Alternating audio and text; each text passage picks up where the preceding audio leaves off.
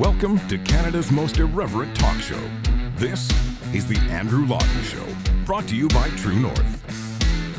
Welcome to the Andrew Lawton Show on True North, Canada's most irreverent talk show. It is Friday, September 1st, the beginning of a new month, heading into a long weekend, and that means back to school is upon us, which uh, has pro- probably invoked a little bit of anxiety in you, which I apologize for. But as you like are racing out to uh, Staples or wherever to get whatever you forgot to buy your kids for next week, just uh, throw this podcast on in the car, and hopefully we will calm your nerves a little bit because I, I want to shine a light in this particular episode on school choice. Now, I should say, by way of context, this is a, an issue that I've cared about and have been interested in for many years now, although I think it's one that a lot of parents haven't really considered as being as relevant uh, as it is now, because it is something that we're seeing a lot of parents really start to wish to bring up, which is this choice on where they can send their kids to school.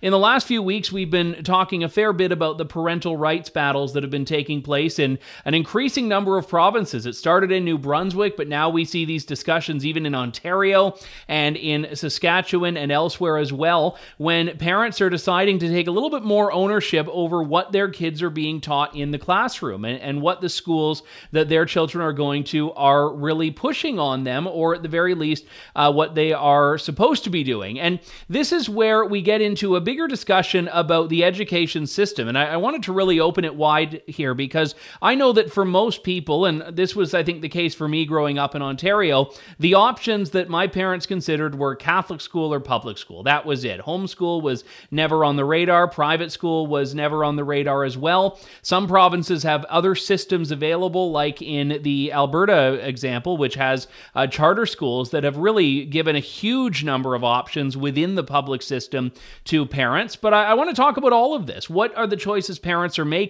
And more importantly, why are we seeing some of these changes. So we have a, a fantastic panel of guests here to delve into this. Peter Stock is the president of the Homeschool Legal Defense Association.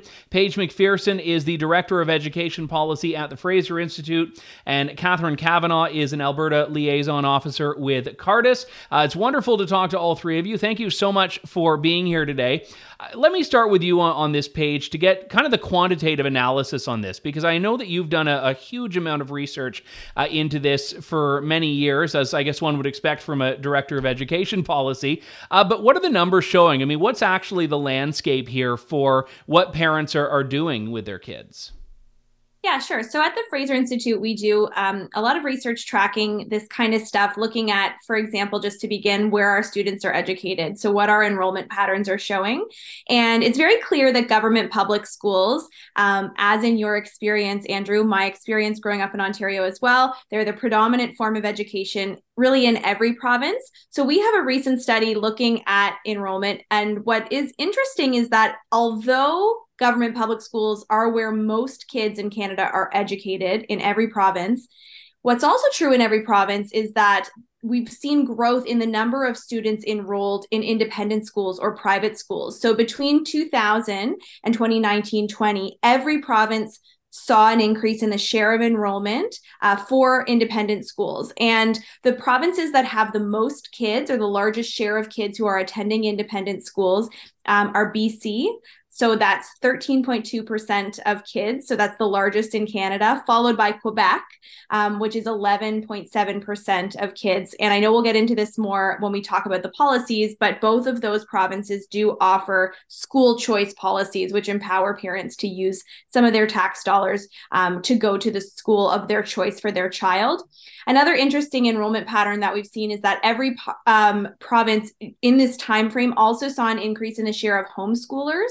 Um, so it is a small percentage um, of, of the, the overall student population in Canada. It's a small but growing um, area of our education system. So Alberta had the highest rate of homeschoolers um, at 1.9% uh, of all students. But there are some reasons why, um, outside of even the kind of more philosophical or ideological reasons that you alluded to earlier, um, that parents might have some concerns about government public schools. We know that government public schools spending is going up.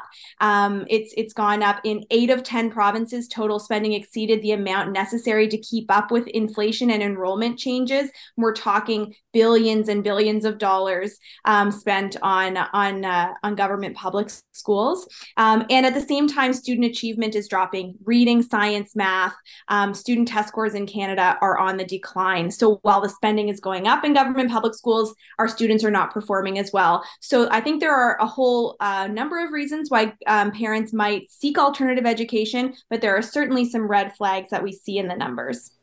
I know Paige alluded to the homeschool dimension there, but I, wanted to go to you, Peter, on this, as that's really your uh, your area of expertise with the Homeschool Legal Defense Association. Are you seeing numbers uh, that track with uh, the groups you work with and the people you work with, with what Paige just said? Absolutely. Uh, the last three years has been wonderful for our movement in Canada. We've seen uh, literally a doubling of the number of homeschoolers nationally. And in some provinces, uh, it almost tripled in the first year uh, of COVID. Uh, we did see those numbers fall back a little bit as uh, time went by, but massive, massive increase. And, and I should mention, even prior to COVID, uh, the 15 years prior to COVID, uh, we were seeing 5% growth year over year for 15 years. So it, it is actually probably the, the fastest growing form of education in the country. Although, as Paige says, it's still a very uh, small minority amongst the uh, school population. Uh, let's talk about the Alberta context specifically here, Catherine, because Alberta has always been, uh, to me anyway, one of the more alternative systems to Ontario that I've looked at that said, you know, at the very least, if we're going to make a, a small ish change that would have larger implications without totally blowing everything up, Alberta is a pretty great example of that. You, you've got a system there that has a lot of flexibility within still the public system. And I was wondering first if you could just bring up, for people that aren't as familiar with it, how does Alberta tackle this? And, and then beyond that, are we seeing more of uh, you know examples of, of, parents using these independent schools, uh, the charter schools there? Totally. Um, so yeah, Alberta has one of the most supportive school choice environments in Canada. We not only have um, our public school system, our separate school system, and our francophone school system. We also have um, many different options for alternative school programs within the public systems. And then beyond that, we have our independent schools, which receive 70% of operating funding. And then we have charter schools, which offer um, individual specific pedagogies, different ways of learning for each of um, in each different charter school. Um, and then we have multiple different types of homeschooling streams that parents can choose as well. Um, so the charter school world alone has really exploded in the last few years. Um, I think we have three new charter schools opening this fall and multiple other schools opening a different campus uh, in a different geographic area. Um, and we've seen so many different types of learning be introduced through these models. So we've had, you know, rural charter schools open in the last year, a classical charter school. Um, a charter school is opening in Edmonton this fall, geared specifically towards uh, children from low income families. Uh, there are, you know, Suzuki music charter schools. Basically, there's a whole, like, no matter how your child might learn, there is an option out there that is probably a really good fit for them. Um, we've also seen our homeschooling numbers in Alberta as well. Almost they almost doubled over the last three years, and then again they've come down a little bit since uh, things have stabilized post COVID. But they're they're still um, they've gone from thirteen over, thirteen thousand kids being homeschooled um, in 2019 to over twenty thousand students still being homeschooled now. Um, and then the independent school world is also seeing an explosion of interest. Um, parents are really realizing that every child is different that kids have diverse needs and we need diverse options to serve those needs. Um, and so we did an informal survey of uh, independent schools in urban areas in Alberta uh, recently, and almost every single school was either um, they either had a, a, long wait list or and or they were um, planning to expand their physical space or introduce uh, new programming over the next couple years. So um, it's it's definitely a movement, and parents are really realizing their kids need options, and they're they're looking into practical ways to make that happen. Let's talk for a moment, if we can, about the profile of a, a parent that homeschools specifically. Because, you know, when I was younger, as I said, it was just entirely out of anything that my family would have considered. We didn't know anyone who did. I didn't really have any exposure, even in university. I don't know if I met anyone I did. When I really started to see homeschoolers in, in any real numbers was when I ran for office. And I, I was introduced to some people that were part of these uh, homeschool co ops. And man, they are the hardest working people you will ever find uh, homeschool moms and, and their kids. Uh, but, but you know, it was exclusively religious in my view going into it. And now I've seen that change and, and that I've known a lot of people that are not particularly religious or, you know, they don't fit sort of the denominational profile you'd expect. And I, am wondering if, if we have any data or even anecdotally on, on that, Peter, about uh, whether homeschooling is broadening beyond just that kind of harder line evangelical Christian demo.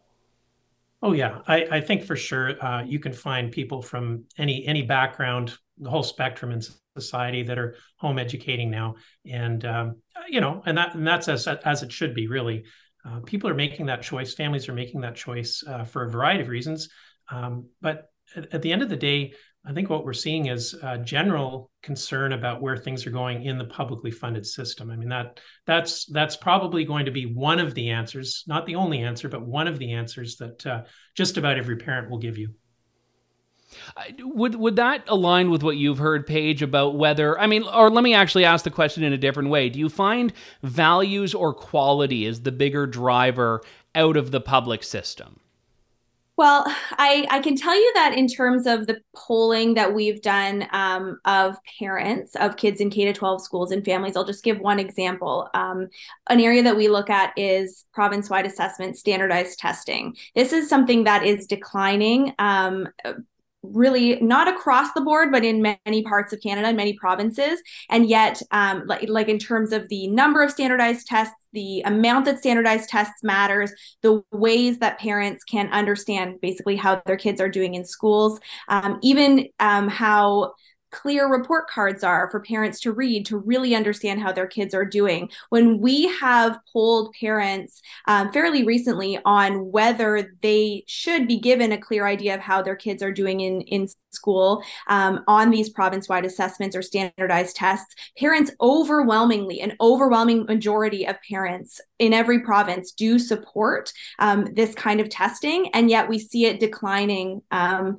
in most provinces. And so that's just one of the areas in which you know I, I, don't think that public government public schools or maybe what the province's education departments are um, expecting of teachers and of schools and of that accountability mechanism to parents they're just not in line with what parents are expecting to get from um, these uh, these bureaucracies to which they're giving their tax dollars without choice in the matter. Um, so that's one area. But then there's also, of course, curriculum, um, and there's there's a whole number of other um, of things that I think that you know parents do have these concerns. There's also things like discovery math, you know these these educational concepts that are being introduced into curricula where you see these kinds of parent advocacy groups uh, start up in protest because they simply are not able to help their kids with their math homework. They're seeing that their kids aren't doing as well. And as I mentioned earlier, we see on the international kind of gold standard testing, um, PISA international assessments, as well as the PIRLS international assessments, that Canadian student results are, are really declining in math and science and reading.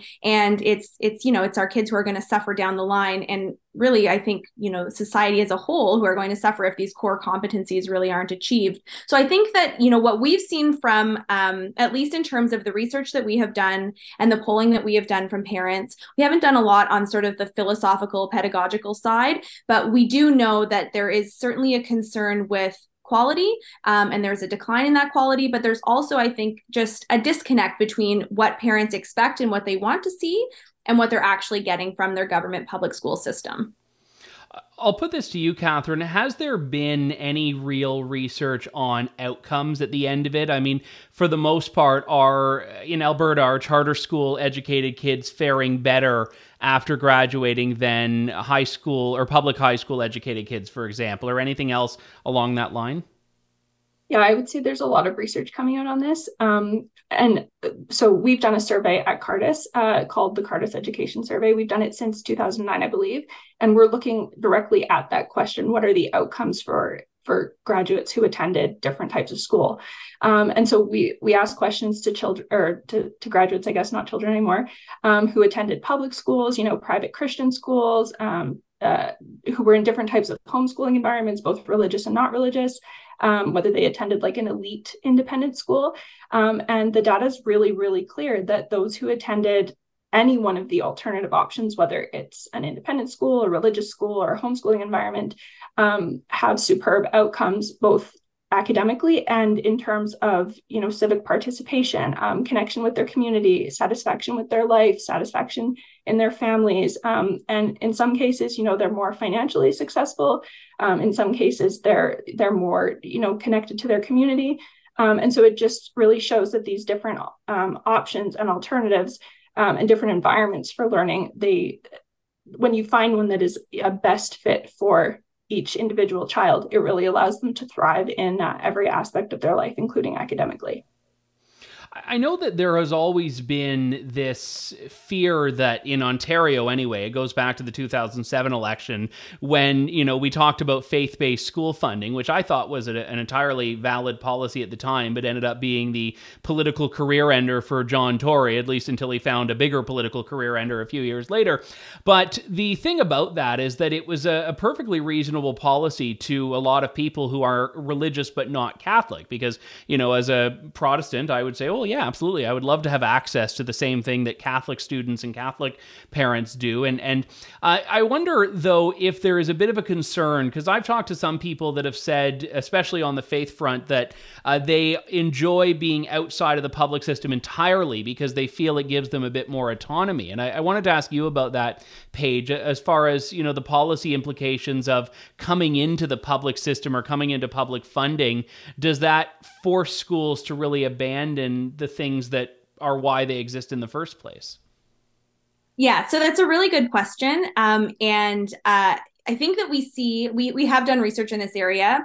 The answer, the short answer to your question is that it really depends on how the government crafts the policy. The, the goal, in my view, should be that you don't want to um, squelch the innovation and customization and the tailor made fit for every kid um, kinds of benefits that come along with um, empowering families to choose alternative modes of education, whether that be giving them a portion of their tax dollars to go towards homeschooling or go towards independent schooling, whatever that might be. You want to allow those different educational models to be different, right? To um, to innovate and and provide um, that unique benefit that they can to to be the best fit for every child the problem is that when um, governments do start funding these models, we have seen that in provinces that offer funding to independent schools, there does tend to be a higher level of regulation on those independent schools. And and the way that the policy is structured is such that, um, and this is not to say that this is a bad policy, but there in some provinces are tiers of funding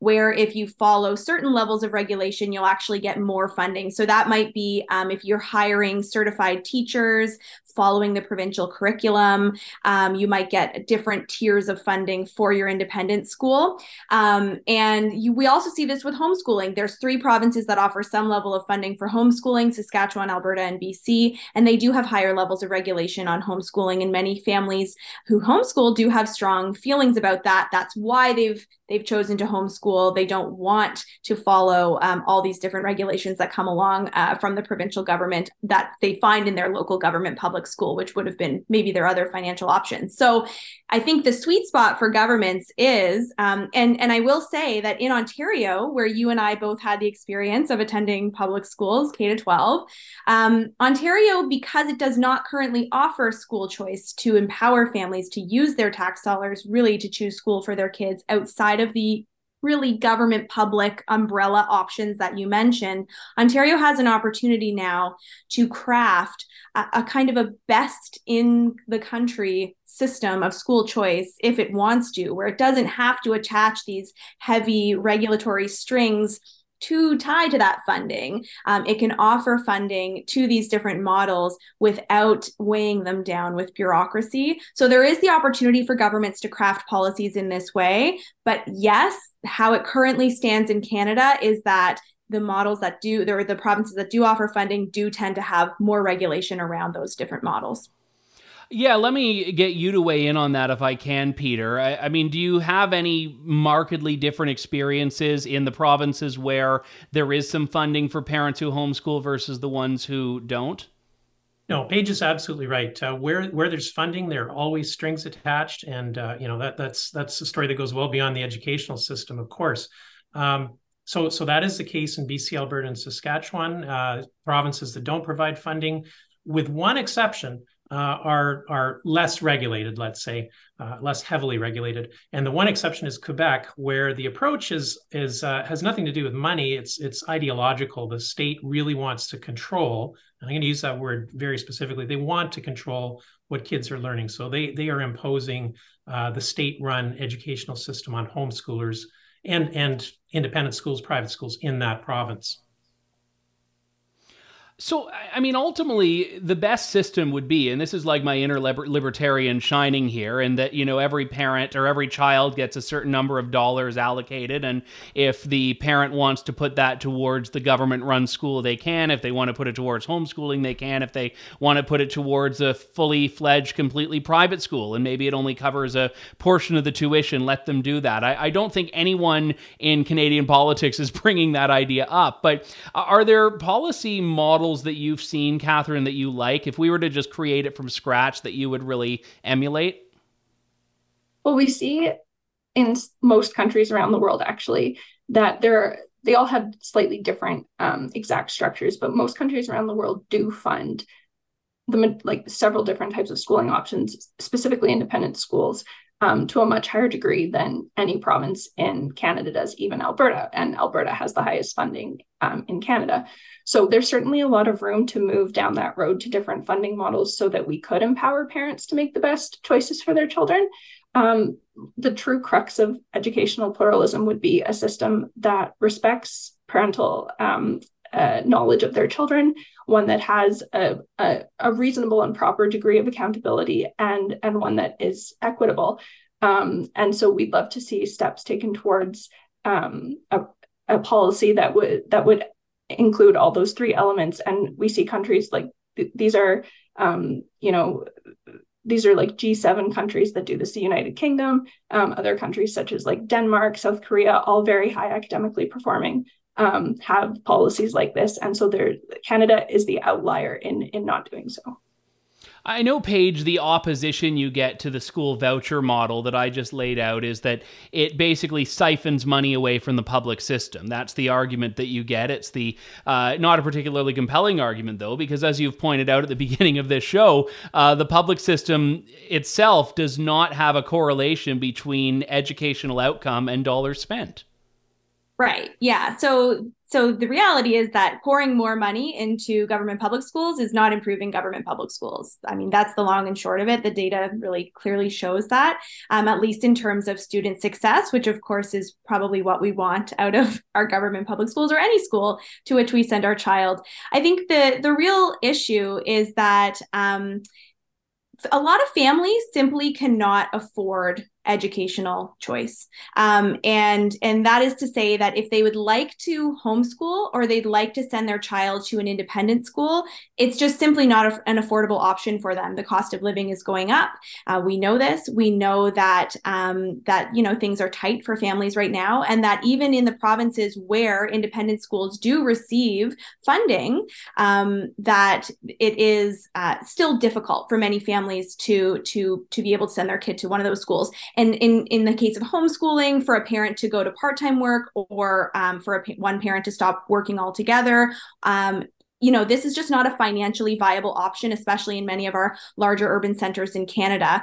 Um, so i think that what governments need to um, to do is to to seek policies that make this um, a more affordable option and make it so that parents are really in the driver's seat and they can really make that choice you know which is the best educational fit for my child i'm going to send my child to that school if it so happens that our government public schools are providing a world class education then parents will choose that option. And we see in the data that I mentioned right off the top that the vast majority of children are educated in government public schools in Canada today. So the concern that we're going to be siphoning money away from uh, from government public schools I mean, it's it's the the reason that we we spend education tax dollars is to educate students. It's not about supporting one school system. It's about supporting our students, and so that's where the money should be going. It should be going to students and whatever fits them best. And um, I think that the irony in the argument that you presented is that if you know, there was that level of competition where government public schools then have to be a little bit more innovative to compete, to try and draw students to attend their schools, then it could actually allow for some really unique and beneficial things for students and families to come out of those schools if they did have that drive to compete and uh, and to be to be truly excellent. Um, but yes, I mean the the short answer is if government public schools are doing a bang up job and they're um, they're offering the absolute best education, then there's absolutely no reason that families would take their children out of those school systems. And if it so happens that they're not offering um, that for every child, then it should be on government public schools to figure out why and to try to do better. I, I think that's a, a, very valid point, Paige, and I, I, would actually be interested in doing just anecdotally a, a, few conversations with parents and say, if money were no object, where would you send your kids to school? And, and some may say, you know, the public system because they think the public system is there for everyone. But I suspect there are a lot who would really take another option if it were there. And I, I should say, as a bit of a caveat to that, I learned not that long ago that the dynamics and the, the demographics in private schools are a lot more middle class than I, I would have thought. And and there you have, I think, a really useful bit of information and that you see how much parents really want that. Parents where that is a very difficult financial decision to make uh, to get their kids into a, a, private school where they have to pay tuition, and they're, they're still doing that. I, I see you nodding, Catherine, so I'll, I'll get you to, to weigh in on that if you have any thoughts we did a study on this in Alberta a few years ago, and we found those exact same results. Um, parents overwhelmingly that send their children to an independent school you know make i think it's an average of around $90000 a year which especially when you have multiple children attending one school is not that much money. Um, especially given as paige said like inflationary pressures we're dealing with right now. Um, they were also less likely to make um, they were more likely to make less than the average uh, median wage in alberta. And they the overwhelming majority of them were making significant sacrifices in other places to be able to send their children to these independent schools. So yes, elite schools do exist, ones that cost tens of thousands thousands of dollars a year, but those are definitely the minority. And those people, the people that go to those schools will always have a way to to get the education for their children that they want. Those who are wealthy will always be able to you know supplement the education that they might not be getting with extracurriculars or tutoring or tuition for an independent school it's really those who um, are poor or who have other challenges in their lives um, who are disadvantaged by our current school system because they don't have those options. If they're not getting a great education, they probably can't afford to go to an independent school. They might not be able to logistically coordinate to go to a different public school, a better performing public school, or a charter school. As Paige said, they probably don't have a parent who can afford to take the time or effort to homeschool them. Um, and so the system as it exists now is ultimately very unfair. Um, and it's those who are disadvantaged who are getting left behind even further. I'll give you the, the last word, Peter, and I'll ask you sort of an inverted version of, of the question that, that we were just talking about, which is that do you see homeschooling as being a desirable form of education in and of itself, or do you view it as being the option that's left over because everything else is not adequate or is not within reach for people? No, I, I, definitely see it as as as a preferable option for and and as we've been talking about for families that that can afford it because uh, first of all on that point um, there there really is an adjustment in lifestyle that's that's required if you're going to home educate uh, you're you, you know parents you got a bit of a glimpse of that in the last few years i think yeah. Yeah. I mean you know you, you are generally looking at a parent giving up an income. And so living on a single income is usually where most homeschool families are at. So that that provides its own challenges. And uh, and as we said we're in an inflationary environment so it, it can be tough. So so we have to we have to change our expectations about what's possible as a family with our finances when we home educate. But if we've made that decision um, our kids benefit tremendously because they're getting something that you can't get almost anywhere else. And that and that's one-on-one instruction from instructors who understand the children are, and are with them year after year after year. So you know when you go to a, the typical public private school uh, you've got a teacher for a year maybe two in some cases but you get passed on along down the line. Um, parents know their kids weaknesses. They know their strengths and they can they can focus in on those. Um, home, home education works particularly well for kids who have special needs of some sort, uh, whether it's a learning disability, learning challenge. Uh, parents parents can again provide a safe environment, give one-on-one instruction, and uh, and really take uh, this, the the specific needs of a child into consideration when they're teaching. So home education delivers all that in a way that virtually no other form of education can. I, have heard some naysayers about homeschooling point out that, well, you know, parents aren't experts in all these things that they're teaching, but it's like teachers aren't experts in all the things that they're teaching. I mean, you know, the teachers that have to teach science may have had a science background in university, or they may not have. I mean, they may have taken uh, whatever, and then they've just had this, especially at the elementary level. They've just had all of these things land in their lap that they need to brush up on. So they're reading from the same curriculum that parents are going to. And I, I think in that sense, uh, your, your points are incredibly valid there. Uh, well, listen, it is a uh, fascinating discussion, one we'll have to revisit because I realize we, have only scratched the surface here. Uh, Peter Stock is the president of the Homeschool Legal Defense Association, Paige MacPherson, director of education policy with the Fraser Institute, and Catherine Kavanagh, Alberta liaison officer with Cardus. Thank you so much to all three of you. It was a pleasure. Thank you. Thanks, Andrew. All right, that does it for us. We will talk to you next week with more of The Andrew Lawton Show here on True North. Thank you, God bless, and have a great weekend. Thanks for listening to The Andrew Lawton Show. Support the program by donating to True North at www.tnc.news.